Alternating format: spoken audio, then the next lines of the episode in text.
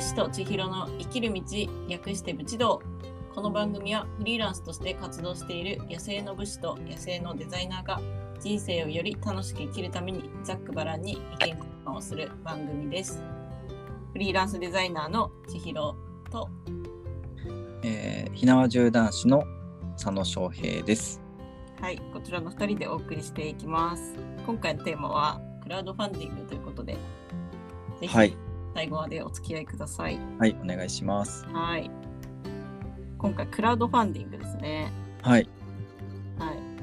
まあ、クラウドファンディングってそもそも何かっていうと、はい、えっとまあ、何かこう達成したいとか挑戦したい人がいたときに、まあ、その支援をそう募るためのサービスっていうのがクラウドファンディングです。はい、はい。まあ、支援を募るってだけじゃなくて、まあ、リターンっていうのも設定することができて、その挑戦したい人がこういうことをするので、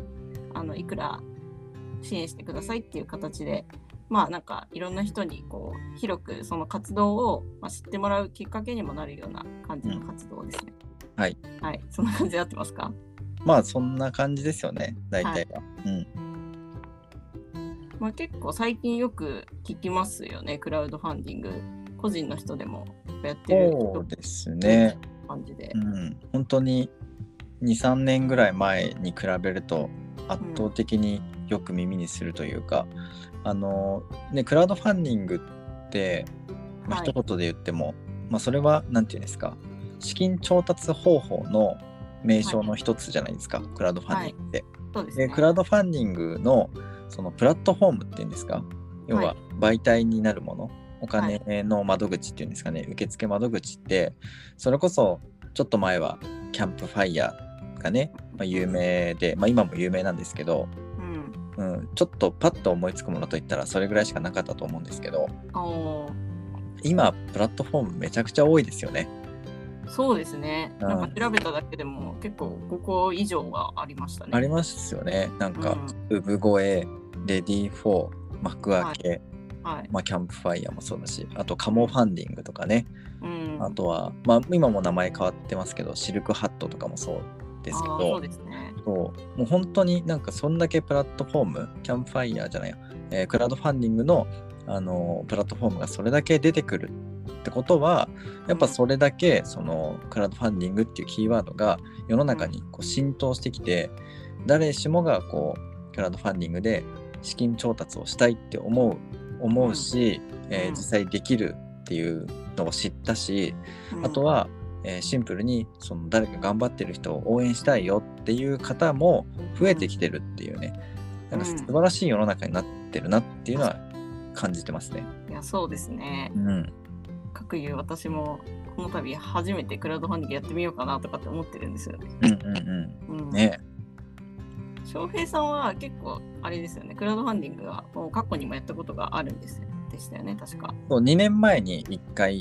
経験してます。はい、じゃあまだクラウドファンディングの認知度がそこまで高くなかった時にいっかいやってるっていうことですか？そうですね、今ほどは知られてなかったですね。だからかなり、うん、かなりやりづらかったですよ。当時はまだ、それでもまだね、あのクラウドファンディングって何みたいな、詐欺なのみたいな。搾取なのみたいな、はいはい、てか自分がやりたいことだったら自分の金で行けよみたいな、うん、なんかそういう空気ありましたよね。うん、うん、ありましたね。そう、だからなんでそのコンサートとかあるじゃないですか、ライブとか、はい、うん、ライブってお客さんにチケット販売しますよね、うん、でそのチケットのお金で舞台作ったり照明さん雇ったり、うん、い, いろいろするわけじゃないですか、まあ、アーティストなんかはそれが生活費になるわけじゃないですか。はい、それはまかり通るのに、なぜクラウドファンディングでこう先に何かを売ってリターンを出すよって言ってそれに対してお金を得ることが否定されるのかが、当時の僕には理解ができなかったです。うんうん、確かに同じことですよね。いや、同じですよ、仕組みは一緒ですよ。うん、見, せ見え方がちょっと違うだけで、なんかやってることは一緒なんじゃないかっていう。そう、お金の動きは一緒なんですよ。はい、うん、お金の動きは一緒なんですけど、はい、その今までその現金だったものが急にね、うん、ペイペイだとかクレジットカードの世界になったりしたじゃないですか、まあ、それと同じですよね。うん、要は未知のものを使うのって怖いんですよ。うん、うん、だってペイペイとかクレジットカードでさえ出てきた当初は、いやそんなの怪しくて使えないって人多かったじゃないですか。あ、確かに。だけど今見てくださいよ、もうみんなペイペイですよ、うんうん、ペイペイ楽とか便利だよねっていう風になっちゃってるんですよ、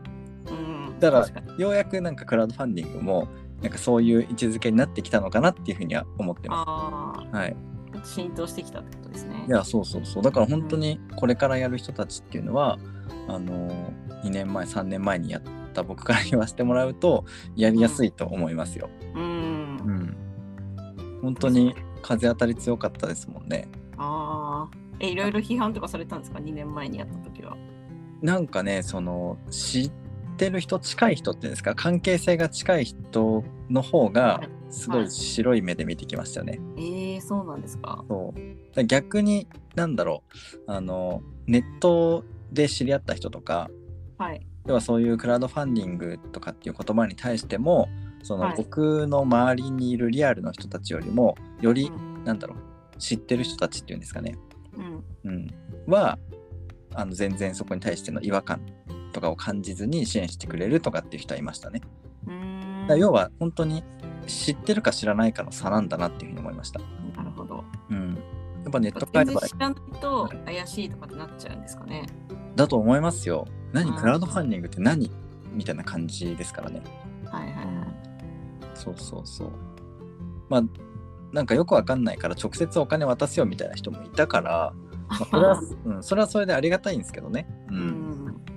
まあ応援 し, したいっていう気持ちはあるっていうのが知れたので、うんうん、その気持ちは本当にありがたかったし、うんうん、そうクラウドファンディングを通す通さないかかわらず、あの応援し、うん、あこの人は応援してくれるんだみたいなのを、うん、知れたのはすごい嬉しかったっていうのはありますけど、 そうですね、うん、それがまあクラファンをやるってことがきっかけになって、それが知れたってことですかね。あ、そうそうそうそうそう、うんうん、そうだけど逆に言えばこう応援をするというか、まあ、この人だったら応援してくれるよなっていうふうに思ってた人でも、そのクラウドファンディングっていうキーワードを聞いたことによってこう距離を置かれてしまったみたいな、うんうん、っていうのも逆にあったりもしたので、それはちょっと悲しいことですね。そうだ、クラウドファンディングってキーワードがなければ多分応援してくれたんでしょうけど、多分その全く知らないものを急に使い始めたこいつは何なんだみたいな、うんうん、っていうのはあったのかもしれないですよね、うんうん、いや今回はそれがないといいですね。そうですね、うん、ないといいですね、うんうん、えちなみにそのにねんまえはどういった内容でクラファンしたんですか。にねんまえもあれですよ、ジャパンエキスポパリですよ、うん、あだから今回と一緒ってことです、ね、あそうですそうです。今回のクラウドファンディングと内容は一緒です、はい、要はにせんにじゅうねんの時点で、うん、あのクラウドファンあジャパンエキスポパリからあのオファーがあって、うんうん、出展するっていう風になってたんですよ。だからあの今回と同じように出店費用をあのなんとかしたいっていう風に始めたんですね、うんうん、そうだけど、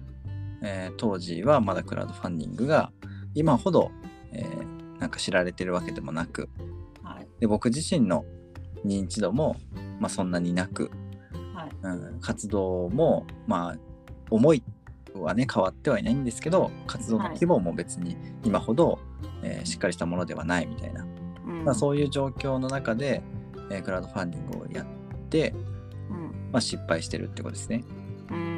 うん、失敗したっていうのは達成できなかった。あそうそうそう達成目標金額には達成しなかったっていう感じ、ねまあ、もちろんその支援者がゼロだったわけじゃないですよ、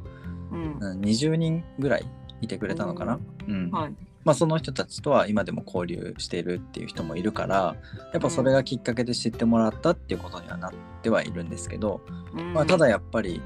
うん、きつかったですね当時は、うんはいえー、何がきつかったんですか。いやだからやっぱりその白い目で見られるというかあ違反とか、うん、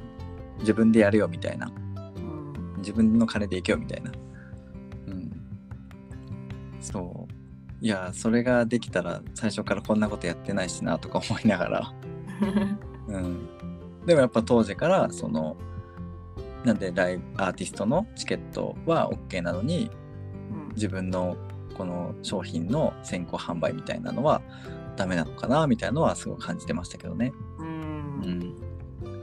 そう。でもその経験を踏まえて、今回ちょうど今日からなんですよね、クラファンスタートが。そうなんですよ。もうそのにねんまえの失敗を、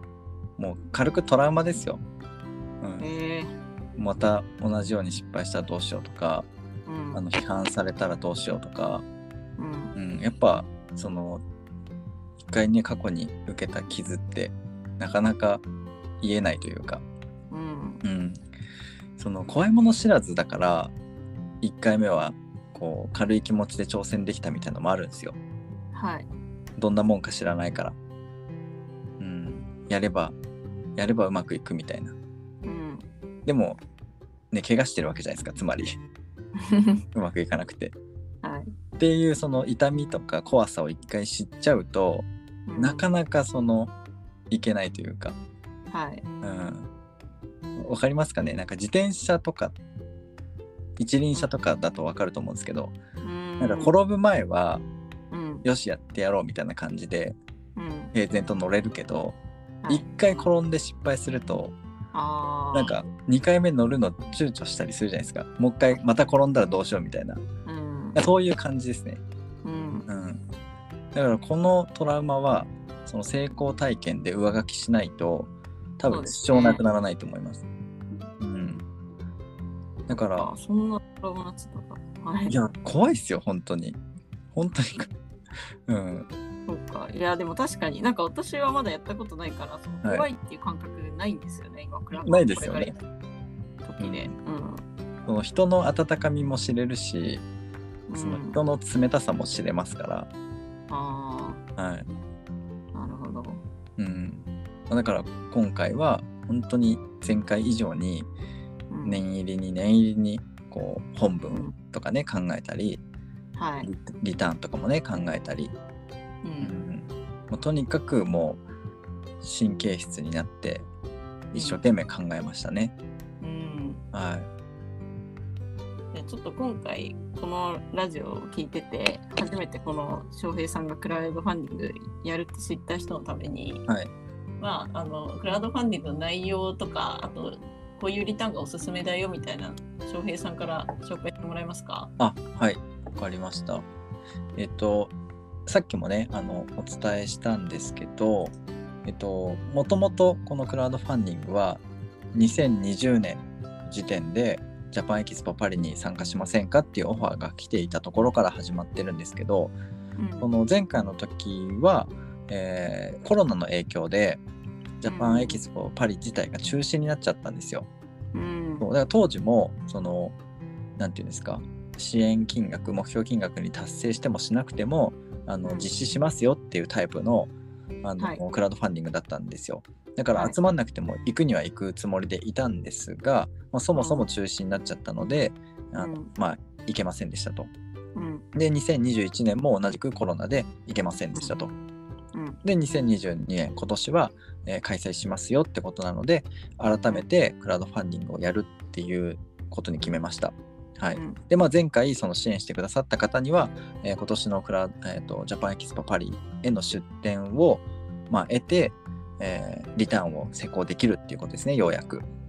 うん、はい。っていう、まあ、そういう前段がありまして、はい、で、えーまあ、そのクラウドファンディングをやる、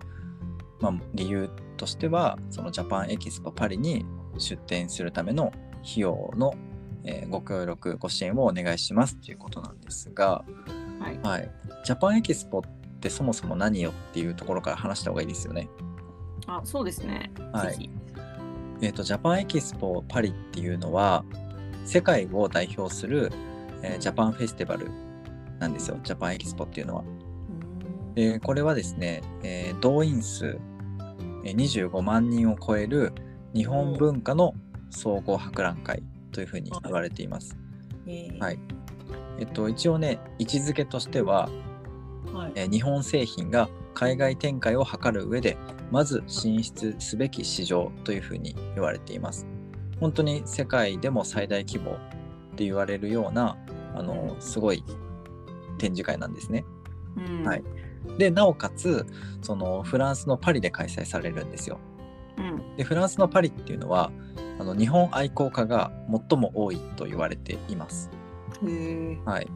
で、まあ、僕自身がその日本の文化、歴史、技術、あとは価値観とか、まあ、そういったいろんな、ね、ものを次世代に残していく、つないでいくための仕組みを作りたいっていう思いで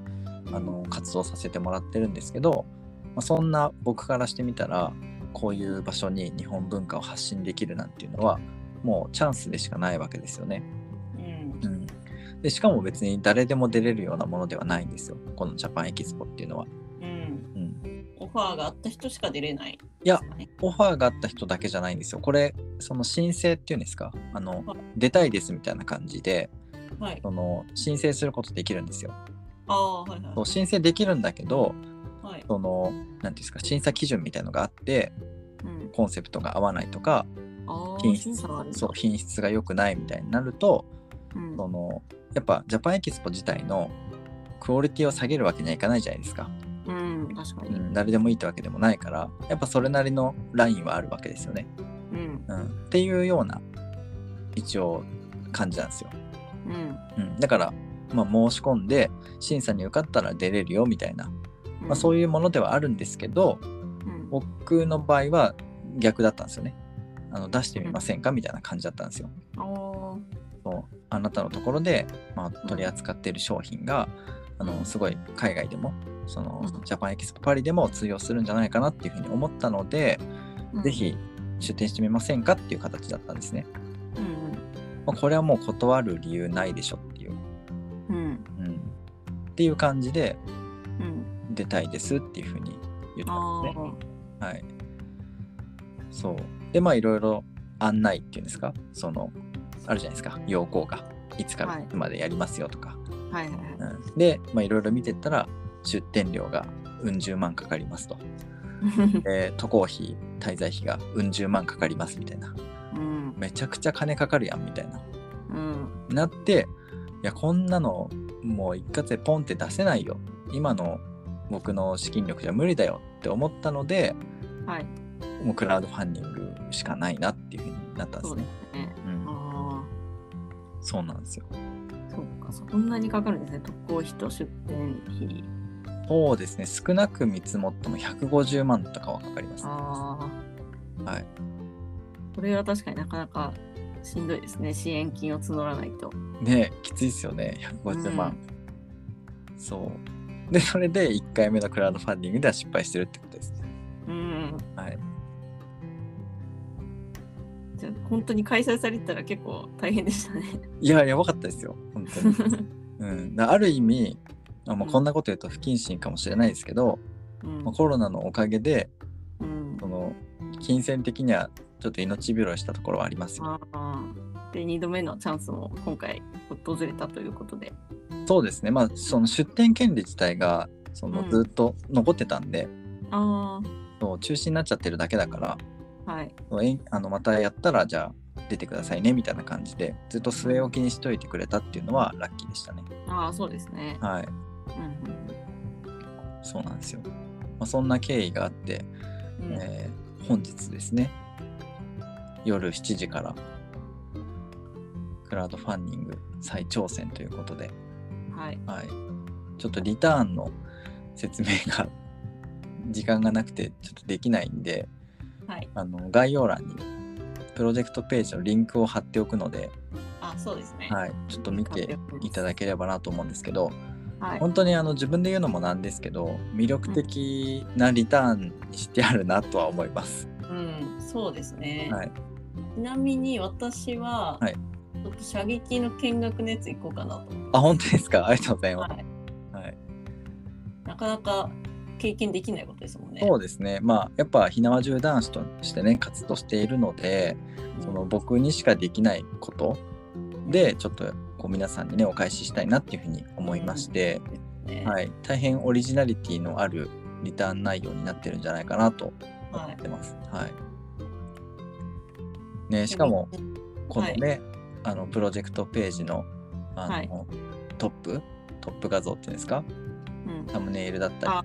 あの リ, リターンのサムネイルは千尋さんがねデザインしてくれてますから、なんか作ってくださいってお願いされて、はい、結構あの短かったんですそう本当にね、突貫工事みたいな感じでねもうこんな直前に言うなよって多分怒られるんじゃないかなと思ったんですけどなんかいやいやでも本当にすごいね丁寧にやってくださって、あの正直あの急すぎたからもっとね、はい、雑でもよかったんですよ。とりあえず形になればいいなって思ってたんですけど、その自分が思っていた以上のクオリティで出してくれたので、はい、本当に、はい、本当にありがたかったですよ、はい、うん、あの頼んでよかったなって思いました。ありがとうございます、はい、ちょっと今後もじゃあぜひなんかデザインの依頼してください。そうですね、はい、はいはい、で結構いい感じの時間になりました、ね、前編はここで一回切りたいかなと思います、はいはい、じゃあ引き続きね後半もよろしくお願いします。後半もよろしくお願いします。はい、スタンド エフエム の場合は武士のつれづれ配信に飛んでいただいて、ポッドキャストの場合はそのままあの後半も聞けますのでよろしくお願いします。はい、ありがとうございます。はい、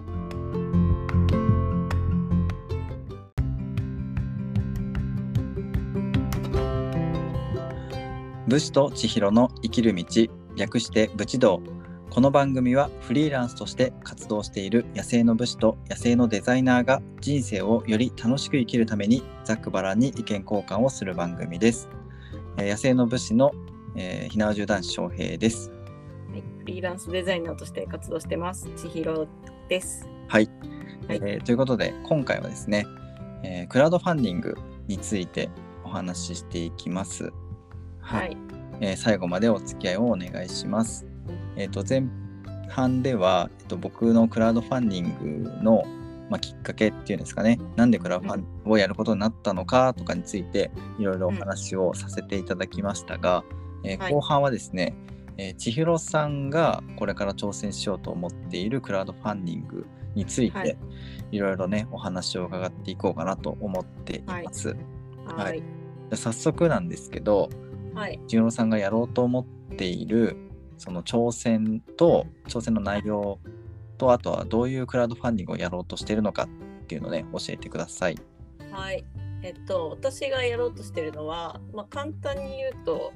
バイクで日本一周をしたい、そのための資金を集めますっていう感じの内容ですね。はい、はい、で結構スタンド エフエム とか Twitter とかでも今年の初めぐらいから、うん、あのずっとバイクで日本一周してみたいなっていうことを言ってて、うん、でその中でじゃあ、 あの、まあ、認知度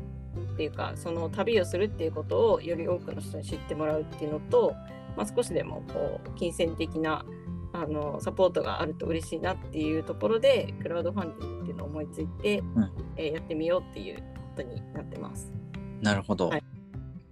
まあ、日本一周ってなるとねやっぱりかなり膨大な、うん時間と、うん、あとはお金がねかかってくるんじゃないかなっていうふうに思うんですけど、はいまあ、それをねあの千尋さんのことを日頃応援してくれている方たちから、うんまあ、応援をねしてもらって資金的な応援をしてもらって、うん、でなんとか日本一周したいという、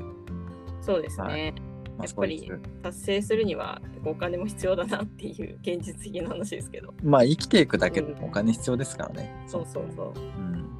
クラウドファンディング初めてなんですよね。そうなんですよ。なんか支援とかはちょいちょいやったことあったんですけど、はい、自分がやるっていうのは初めてで、うんうんうん、ちょっとまだどんなもんかっていうのも分かんないし、どのぐらい集まるかも全然想像ついてないっていう状態ですね。まあそうですよね、はいはい、ちなみにその現時点での目標金額っていうんですかね、はいあのまあ、これからね多少変更もあるでしょうけど、はい、実際にいくらぐらいかかるのとか、えーうん、どれぐらいの支援をね必要としてるのみたいな、なんかそのあたりを教えてください、うん、そうですね。なんか最初はそんなになんかあの大金集めるって感じじゃなくて、なんかにじゅうまんとか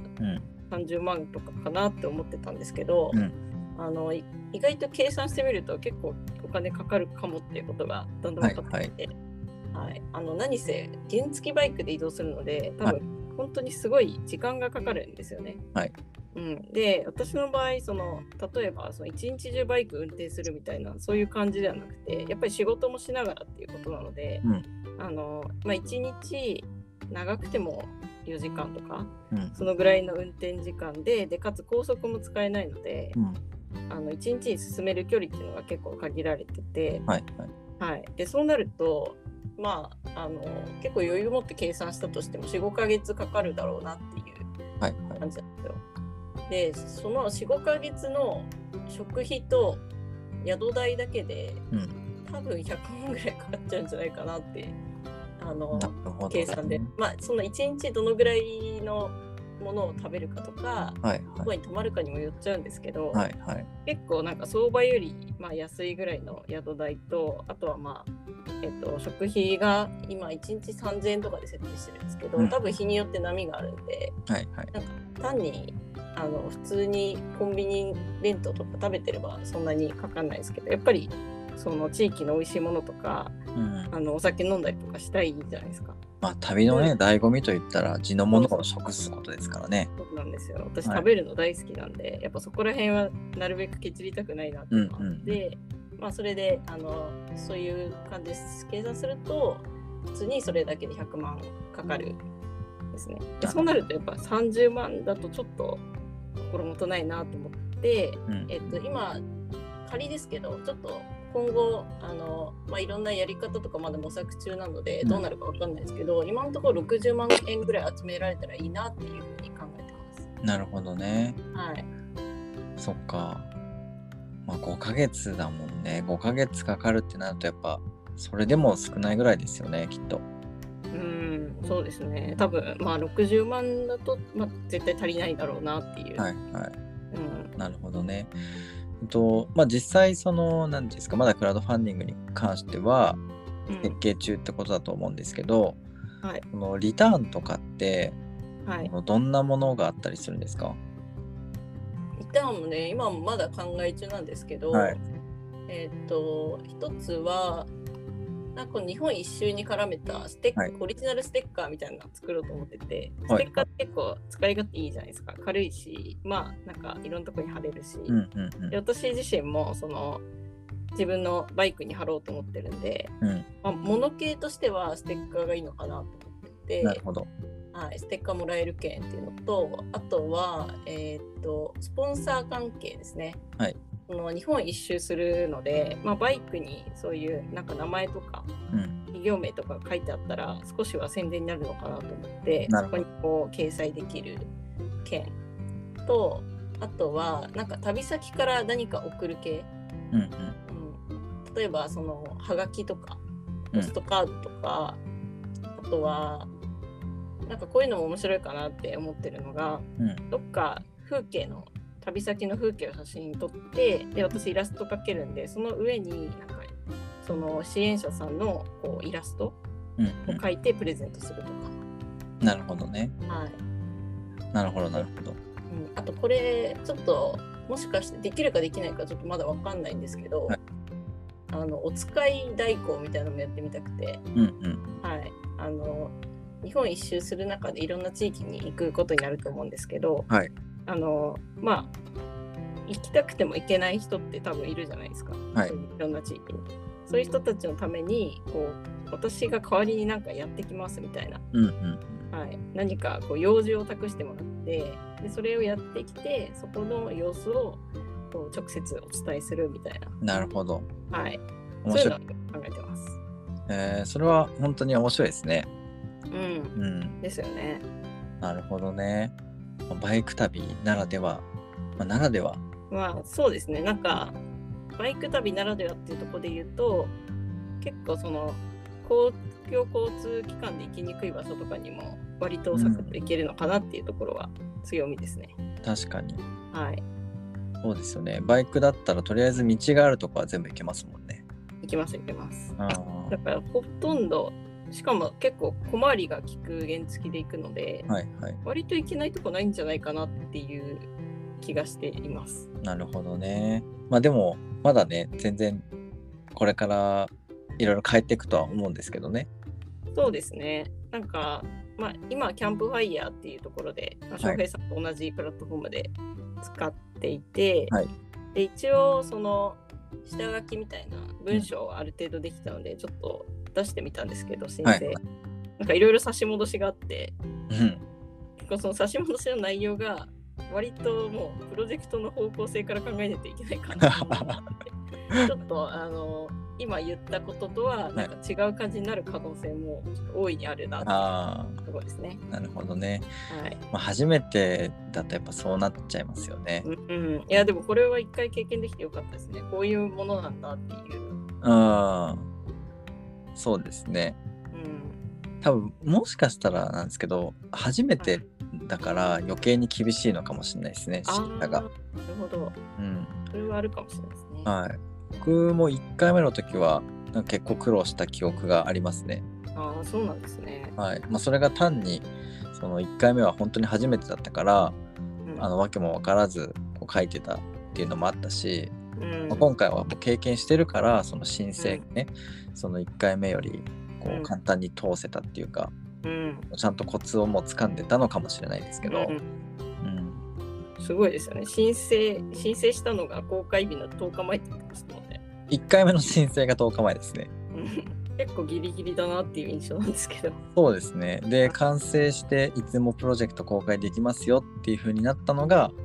みっかまえとかですからね。うん、ああ、ギリギリですね。ギリギリですね。初めての人にはそれはちょっとなかなか勇気がいる。いや、きついと思いますよ。ですね、うん。かなりテンパると思います。うん。いや、私はでももう。あの開始開始をごがつげじゅんっていう形で考えてるので、はい、まだまだ時間はあるので、ちょっとそうですね、いろいろ改善していこうかなっていう感じです、はい。まあ、早すぎるに越したことはないですけど、うん、僕から言わせてもらえば早いなって思いますけどねもう申請したんだみたいな、うんうん、まあでも準備期間はねしっかりとっておいた方があのいいと思うんで、ギリギリよりかは絶対いいんで。そうですね、うん。えーたまあ、楽しみ楽しみですよね。初めて今はもう楽しみしかないですよ。翔平さんみたいにトラウマないんでそうですよね。僕も初めての時は楽しみしかなかったんで、うんうん。まあ、でも今はそのにねんまえより優しい世界になってるといいですね。まあそうですね。確かにプラットフォームもねたくさん増えましたし、クラウドファンディングっていうキーワードもね耳なじみのある言葉になってきたし、はい、うん、まあ本当に当時よりかはねそれなりに優しい世界になっているんじゃないかなとは思うんですけど、うん、まあまあでもそこに甘えてね前回と同じようなあの感じでいったら絶対こけるんで、うんうん、そこはやっぱりしっかりとあの考えてやりましたけどね今回は、うんうん。そうですね、まあ、結構やっぱクラウドファンディングって本文とかも大事ですけどリターンめっちゃ大事じゃないですか、はい、大事ですね、うん。ちょっと翔平さん的に、まあ、私のもし立場だったとして、はい、こういうリターンがあったらいいんじゃないかみたいな、はい。まあ、千尋さんの立場で考えちゃうと、うん、多分本当に自分のことだけを考えるリターンになっちゃうから、うん、やっぱりその千尋さんのことを応援してくれる人とか、はい、千尋さんと今後付き合っていく人、どういう人とお付き合いしていくんだろうなみたいな、うん、そういう人の立場になってリターンを設計していくっていうのはやっぱ大事だなっていうふうに思ってて、うん、はい。もう本当に有料有料配信並みのねことを言いますけど、自分で言うのもなんですけどねあのまずその応援したい人、はい、千尋さんのことをもう何でもいいからとにかく応援したいよっていう人の立場からしてみると、はい、ステッカーはいらないですね。ああ、そうなんですね。はい。もう応援したいから、そのステッカー作るのにかかる金すらも旅に使ってくれって思います。うんうん、はい。そこは本当にいらないみたいな。ただただ支援する券が欲しいみたいなのはありますね。うん、ああ、そうですね。それも一応準備する予定ではいます。はい。はい。ステッカー欲しい人誰なんみたいな感じになっちゃうっていう感じです。あ、なるほど、はい、ちょっと厳しいかもしれないですけど、うん、はい。で、あとはそのイラストとかを描いて送る、旅先からイラストを描いて送ってくれるっていうのは、うんえっと、ファンの人からしてみたらすごい嬉しいなっていうふうに思うんですけど、うんうん、そのなんだろう今の段階、まあ、全部のねリターンじゃないとは思うんですけど、うん、なんかその千尋さんのことを知ってる人とかより近い関係性の人みたいな、うん、なんかそういう人向けのリターンしかないなっていうふうに思ったんですね、うん、そうでクラウドファンディングってその単に資金調達をするためだけの仕組みではなくて、うん、そのプラットフォームを通してあの新しい層にその届けるっていうんですか、こういう人がいますよとか、うん、私はこういう活動をしてますよっていうのをアピールする場所でもあるので、はい、初めての人にも目に触れる可能性は十分あるんですね。はいはいはい、ってことを考えるとやっぱりその初めての人にとってもなんかこうメリットを感じるようなリターンはあった方がいいかなっていうふうに思いますね。はい、なので例えば今千尋さんはデザインデザイナーのね仕事をしているじゃないですか。はい、なのでその私が、えー、こういうデザインをしますみたいな例えば、うんえー、エスエヌエス のプロフィールプロフィール写真っていうんですかプロフィール画像、うん、アイコンをあの書きますみたいな、うん、いくらですみたいなとかね、うん、あとはホームページ作りますみたいな魅力的なホームページを作ります旅の経験を生かして、はいえー、見やすいページを作ります魅力を感じるようなページを作ります兼みたいな、うん、要は仕事みたいな感じですよね。なるほど。未来の未来の自分が、えー、今後受けるだろう仕事をうんまあ、前売りするみたいな予約販売するみたいな感覚ですから、ねえー、なるほど、はい、じゃあ本当になんか前半でも言ってた、まあ、チケットの予約販売みたいな感じに近いですね。あそうですそうです、はいうん、だから本当にただ単に寄付してくださいというよりかは、はい、その未来の自分への、まあ、借金みたいな、うんうん、未来の自分への借金でもあるし、うん、その未来の自分へ同じように期待してくれる人たちへ投資してくださいみたいな、うん、今の私ではその魅力的なデザインは描けないかもしれないけど、うん、このプロジェクトを経験した後に私はめちゃくちゃ進化してるんでその時に、うん、あのリターンで返しますよみたいなだからその瞬間のその未来の千尋さんの単価は多分そんな安くは受けれないよみたいなあ今だったらこの金額で仕事を受けますけどみたいな、はい、あの進化したらそんな安くないですよみたいな、うん、だからそれぐらいの感覚で、まあ、自分の成長をその、うん、促進させるっていうのもそうだし、うんうん、今のうちにじゃあ買っとこうそうすれば得なんでしょみたいな、うん、ふうに思わせるのも一つありかなとは思いますけどね、うん、確かにまあ早期割引みたいなのありますもんね。普通の商品系のクラファンでも今買えばもっと安く買えるというか本来の価格よりも何パーセント引きですよみたいなのもあります。あ、そうそうそうありますあります、うんはいまあ、実際僕もそういうリターン設定してるんでしてますよね、はいうんま、だそういう感じですね、う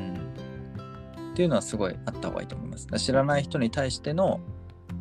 商品、はいうん、多分知らない人は本当にそれこそステッカーいらないし、うん、絵はがきとかも別にいらないし、うんうん見ず知らずの人に何かを託したいとも下手したら思わないかもしれないじゃないですか、うんうん、下手したらね、うん、分かんないいるかもしれないけどね、うんうん、あとそのバイクに宣伝をするものを貼るみたいなことを言われても、うん、バイクの宣伝ってそんなに目つかないしなみたいな、うんよっぽどでかい旗を背負うとかね、はいはいうん、もうどっからどう見てもなんか文字見えますみたいな感じだったらなんかあるかもしれないけど、うん、バイクってただでさえこうステッカーとかシール貼れる面積少ないからそうですね、うん、なんかコンビニに止めてるとか給油してる時にガソスタの人たちに目につくみたいな、はい、なんかそれぐらいしか目に留まる瞬間ないんじゃないかなみたいな、うん、ふうに思っちゃったりするのはありますねはいうん、めちゃめちゃ厳しいですよね。ごめんなさいなんか、えー、っていうのを感じたのでやっぱ僕は単にその千尋さんが普段やってるお仕事を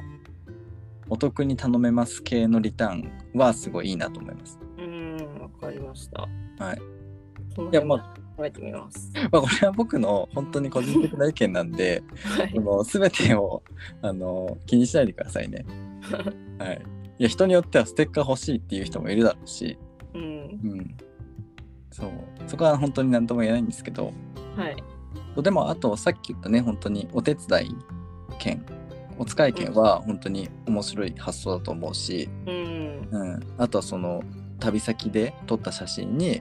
イラストを描くみたいな、うんまあ、それも千尋さんにしかできないことだから、うん、なんか面白いなっていうのはすごい感じました、うん、はい、うん、でもまあ私はちょっとまだ時間あるんでちょっとこんな感じでいろんな人の意見聞きながらリターンを練っていこうかなと思います。そうですね、まだまだ時間あるんでゆっくりやっていったらいいと思います。はい、はい、最後あの翔平さんからクラウドファンディング成功のコツみたいなのを聞けるって聞いたんですけど。ああそうですね、はいはいまあ、僕, 僕はまだあの成功体験ないので、うん、あのこんなことを偉そうに言うのもなんなんですけど、はい、一応ですねそのクラウドファンディングを成功させるための秘訣としてはコツとしては、はい、あのクラウドファンディングの、えー、公開初日プロジェクトの公開初日に目標金額の、うんえー、さんじゅっパーセント の支援を受けることができるプロジェクトは、はいえー、成功確率がぐんと上がるというふうに伺ってます。うーん、はい、えそれはなんでなんですか？なんでなんですかね、やっぱりあれじゃないですか、初日にそんだけ行くってことは、うん、やっぱいろんな人から期待されてるとか、はいうん、応援されてる人プロジェクトっていうことなので、あやっぱ期待値が高まるんじゃないですか。その知らない人から見ても、うん、この人初日にそんな行くってことはえすごい人なのかなみたいな、うん、興味関心の対象になると思うんですよね、うん、なるほど。僕だったら多分気になっちゃう。うん、逆に開始したのにもかかわらず、うん、にさんにち誰からも支援されてないってなると、うん、この人大丈夫かなってなっちゃいますよね。はいはいはい、確かに、うん、だからその逆で盛り上がってるってなれば、うんまあ、じゃあなんか一緒に便乗して盛り上がっちゃおうかなみたいな気持ちにはなりやすいのかなって、うん、まあ勝手な分析ですけどね、うん、なんかそんな気はしてます。なるほど、はい、まあ日までの動きが大事ってことですね。そうまあね、今そのね さんじゅっパーセント 初日に突破することが大事ですよっていうふうに、まあ、お伝えしたことからまあ察しのいい方はねあの分かると思うんですけど、うんまあ、僕のクラウドファンディング本日始まるので、はい、本日の 夜, 夜しちじから始まるのであのスタートと同時にあの支援をしていただけたら あのありがたいです、うんはい、さんじゅっパーセント突破したいんで。初日にいっぱい集めないといけないと思うんですけど、朝より夜開始の方がいいんですか？ああ、それはですね、まあ、平日スタートっていうこともあって、うんまあ、朝スタートしても昼スタートしても、うんまあ、結局みんなお仕事だったり、うん、学校に行ってたりするから、まあ、スマホを見る時間的には、うん、なんか全然なんていうのかな夜でもあんま変わんないのかなと思って。そうなんかしちじスタートっていうのは、まあ、帰ってきてから、まあ、一段落する時間帯っていうんですかね、はいうん、スマホを見る時間帯かなっていうふうに思ったので、はいはいはいまあ、その時間帯にスタートしようかなっていうふうに思いました。うんなるほど、はいまあ、だからそういった意味ではね始める曜日だったり始める時間帯とかも結構、はいまあ、気にする人は気にするんじゃないかなっていう感じですかね。はい、いただいたアドバイスをもとに、はい、私はもうちょっとクラファンのページとかリターン内容を練っていきたいと思います。はい。はい。じゃあ、レターは今日からってことなので、そうです。ぜひ支援お願いします。はい、ぜひぜひお願いします。ユーアールエル は概要欄みたいなところに貼っておきたいと思いますので、はい。はい。ぜひ見てほしいです。はい。はい。ということでね、今回はクラウドファンディングについてお話ししていきました。えー、番組に関する質問や感想、ご要望はお便りフォームが概要欄にありますので、そちらから、えー、ご意見、ご感想をお願いします、えー。本日も最後まで聞いてくださりありがとうございました。武士と千尋の生きる道、来週もお楽しみに。